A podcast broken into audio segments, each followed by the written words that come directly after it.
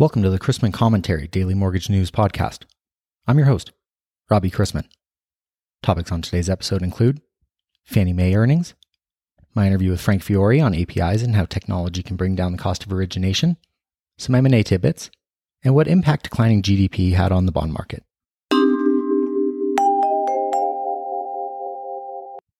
Today's podcast is presented by Candor, AI that puts your underwriting on autopilot. As the only autonomous intelligence in mortgage technology, only Candor's loan engineering system can make complex underwriting decisions with zero human assist. Candor automates both tasks and intellect. As I mentioned at the start, Fannie Mae released its earnings this morning, reporting $4.7 billion of net income for the second quarter of 2022, and its net worth reached $56.4 billion as of June 30th. Fannie saw $111 billion of single family home purchase acquisitions in the second quarter of this year, of which nearly 50% were for first time homebuyers. For today's interview, I wanted to welcome back onto the podcast Frank Fiore. He's the president of Matchbox LLC and Ignite LLC. Before he started those companies, he gained experience in the financial world on Wall Street working at Nomura Securities, Lehman Brothers, and Morgan Stanley. I wanted to bring him back on to talk about a variety of things tech. So, Ignite offers best in class software applications, a whole suite of products. Can you talk about the similarities and the differences between Ignite and Matchbox? Because we talked about Matchbox earlier this year, but but this interview is geared toward Ignite. Sure.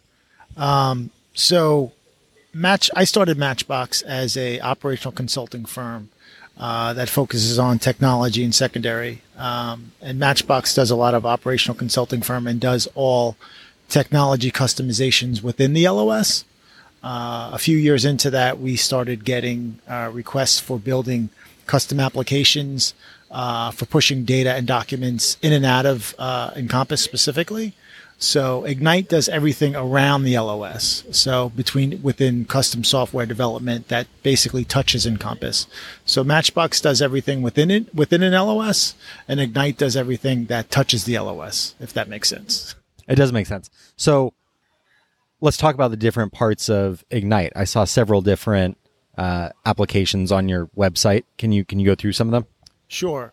Um, so we have a custom tools and plug-in uh, department that basically those are more plug and play, um, really efficient, uh, helping clients right out of the box and and and driving efficiencies and uh, and cost down. Um, and then we have a, a full custom development and a consulting arm. Custom development is any custom development into uh, a proprietary system or a vendor or any other piece of software that you want to tie from your uh, LOS into another application that may or may not have an, an active uh, integration, um, or you may need to customize that application. And then the last piece is, uh, you know, we have a, a full blown um, approved Microsoft uh, shop. So we have a full set of Microsoft developers that uh, that help clients on building out their tech stack in terms of um, understanding an API structure, understanding uh, maybe potentially converting into the cloud, uh, uh, using data and analytics, using Power BI. Um, so there's a number of different places that we can help clients uh, understanding their tech stack from a consulting standpoint, as well as physically helping them on the implementation piece as well.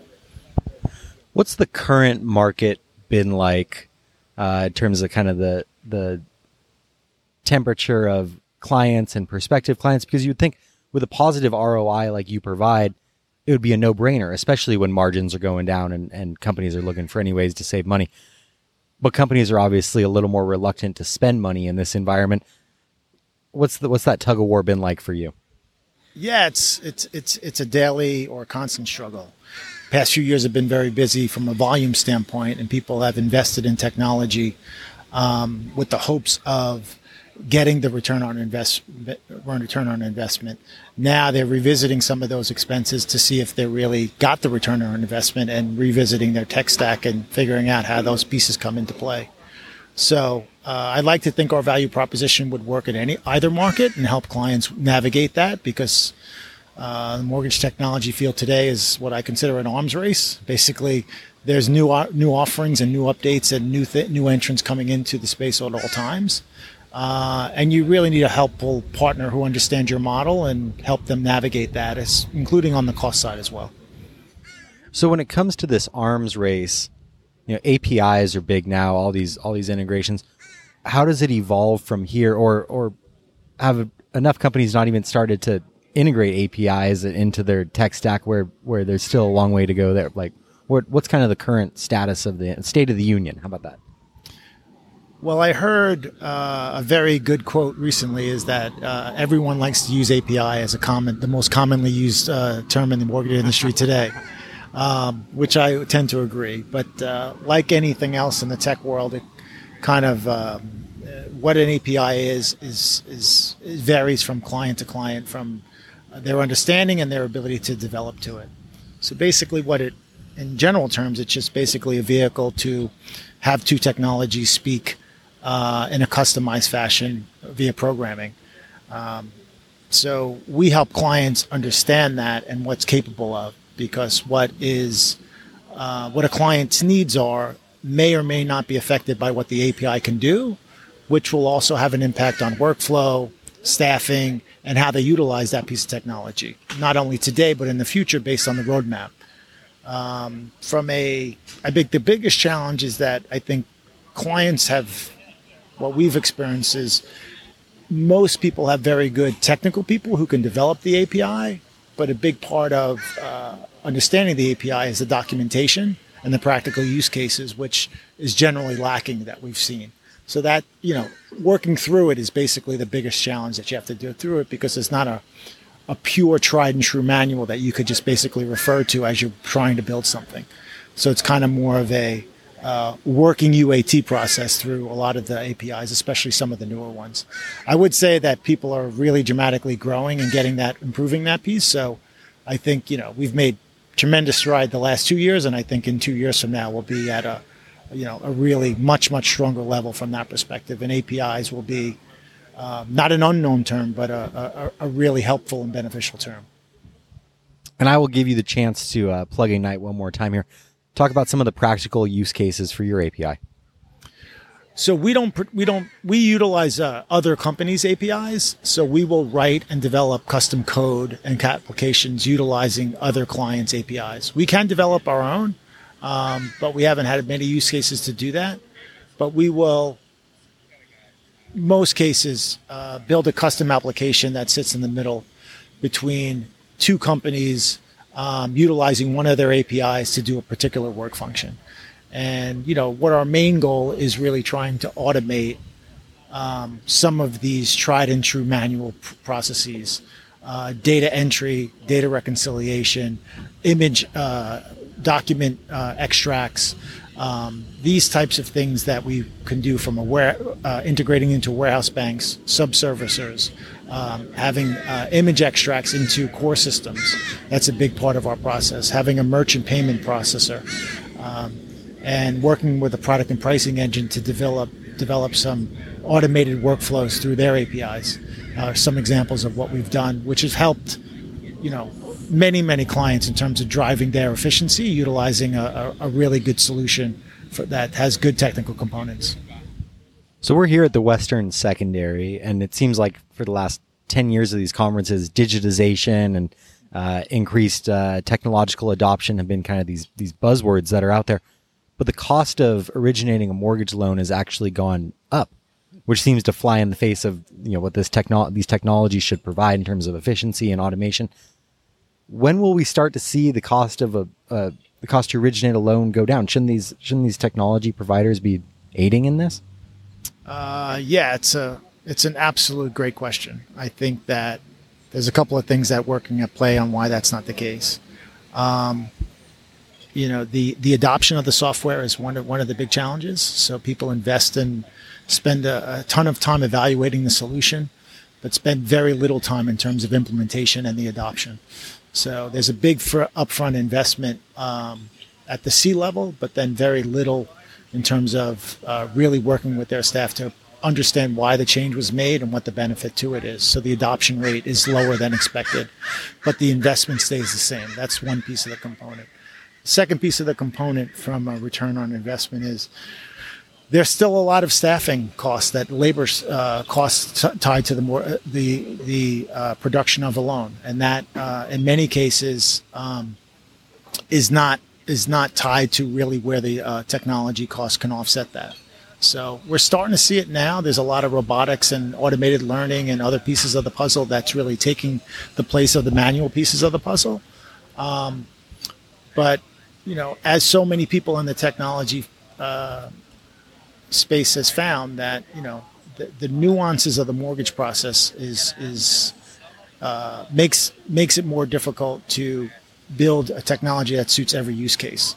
Um, so sometimes the exception is more challenging than the rule in terms of supporting it from an all-in technology perspective.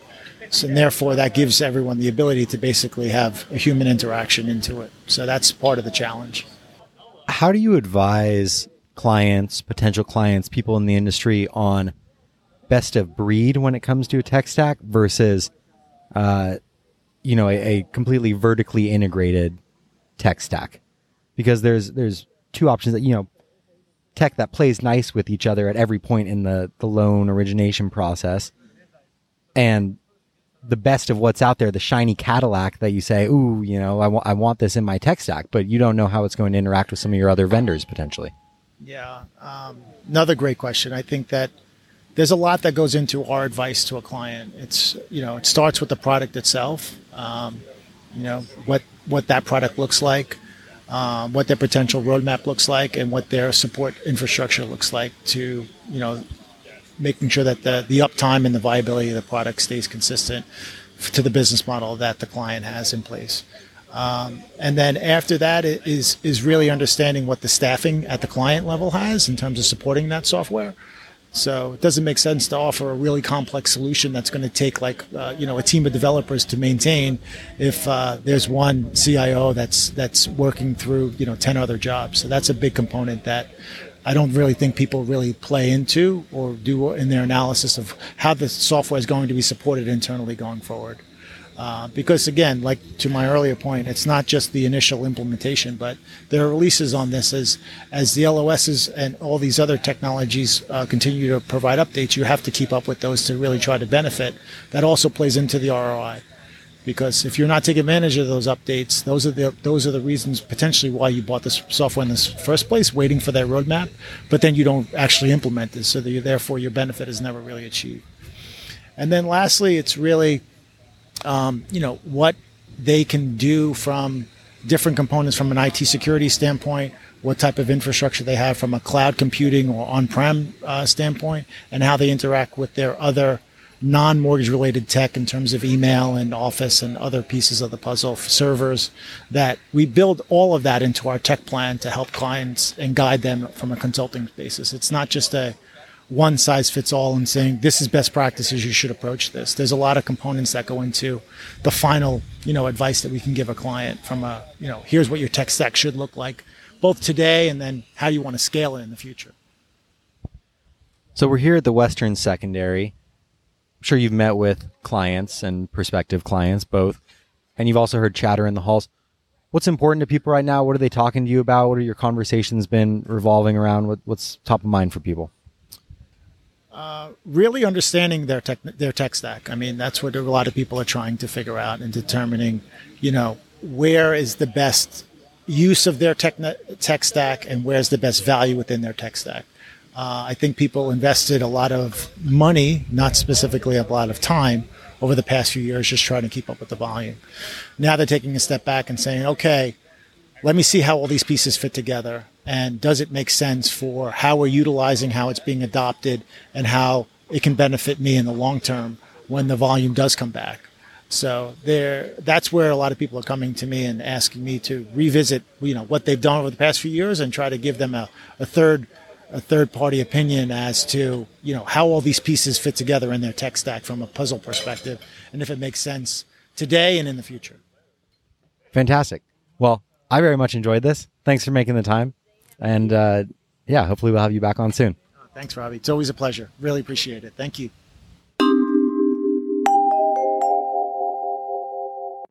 Owners of residential lending are aging. Some aren't interested in going through another business cycle, and some want to take their chips off the table before they begin using hard earned capital to support their companies for the remainder of 2022 and into 2023. Others are trying to improve efficiencies, and if there is a cultural fit with another company, why pay for two accounting departments, two capital markets departments, two sets of doc drawers and funders, etc.? For lenders thinking about these things and more, Garth Graham, senior partner with the STRATMOR Group, has some tips on successful M&A steps for lenders and vendors. He says start early to figure out how to maximize value. There may be things you can do to stage the house, and that takes some level of planning. Ensure confidentiality. Don't just start taking calls without thinking through disclosure risk. At STRATMOR, they typically engage with sellers in a confidential process to determine the best likely buyer and then coordinate a confidential process to have the buyer and seller engage. He continues that it's important to focus on model match and culture. Buyers and sellers need to have a level of compatibility to make the deal work.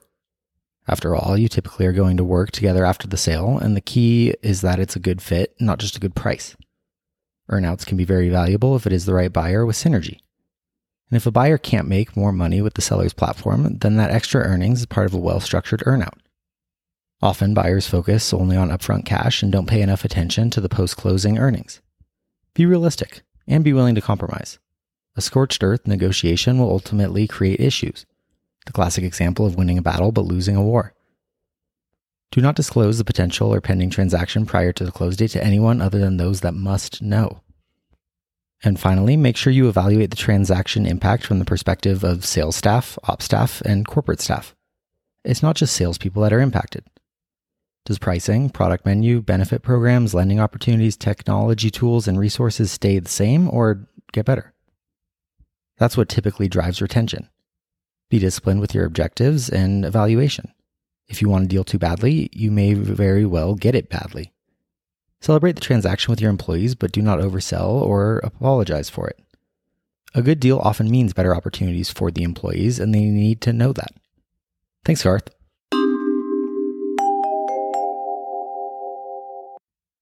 We learned yesterday that the US economy shrank for a second consecutive quarter. GDP was negatively affected by inventory investment, government spending, and housing, with high inflation undercutting consumer spending and rate hikes hurting businesses and housing. Keep in mind that this probably won't influence the Fed much given it is older data.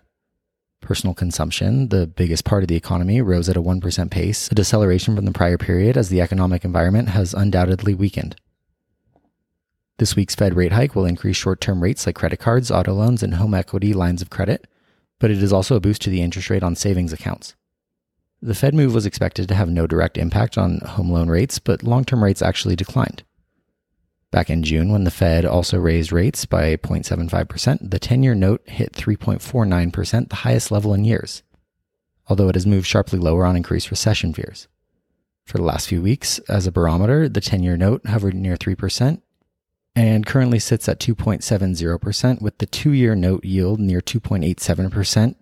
That signifies an inverted yield curve, which sometimes portends a recession. In a recession, long term rates do not go higher, and the Fed doesn't hike rates. No one owns a crystal ball, but the September Fed funds futures contracts are pricing in an 80% chance of a 50 basis point hike and a 20% chance of a 75 basis point hike. Expectations are for the Fed funds rate to be up 75 or 100 basis points from the current level by the end of the year. The June 2023 futures see lower rates than December. That essentially means we are three quarters of the way through this tightening cycle, and the impact will really be felt later this year and in early 2023 due to the six to nine month lag. Yesterday afternoon, the New York Fed released a new MBS purchase schedule covering the July 29th to August 11th period. Despite the rally, there was no change to coupons, with 30 year operations targeting 4% through 5% and UMBS 15 operations targeting 3.5% and 4%. Today sees the desk in UMBS 15s for up to $151 million of 3.5% and 4%. And today's economic calendar contains some first tier data, much of which is of the inflation variety. We received June PCE up 0.6%, identical to May, as well as the Q2 employment cost index up 1.3%, better than expected inflation wise, Later this morning brings Chicago PMI and the final July Michigan sentiment reading. We begin Friday with agency MBS prices not doing much versus Thursday evening and the 10 year yielding 2.71 after closing yesterday at 2.68 due to these inflation gauges this morning suggesting the Fed will keep hiking. Let's wrap up with a joke and some housekeeping. It's not a recession until my mother calls and asks. It is a recession, but it identifies as a bull market. If you strip everything out except consumption, the US is not in a recession. And the White House now says it's only a recession if you see a salamander wearing a top hat.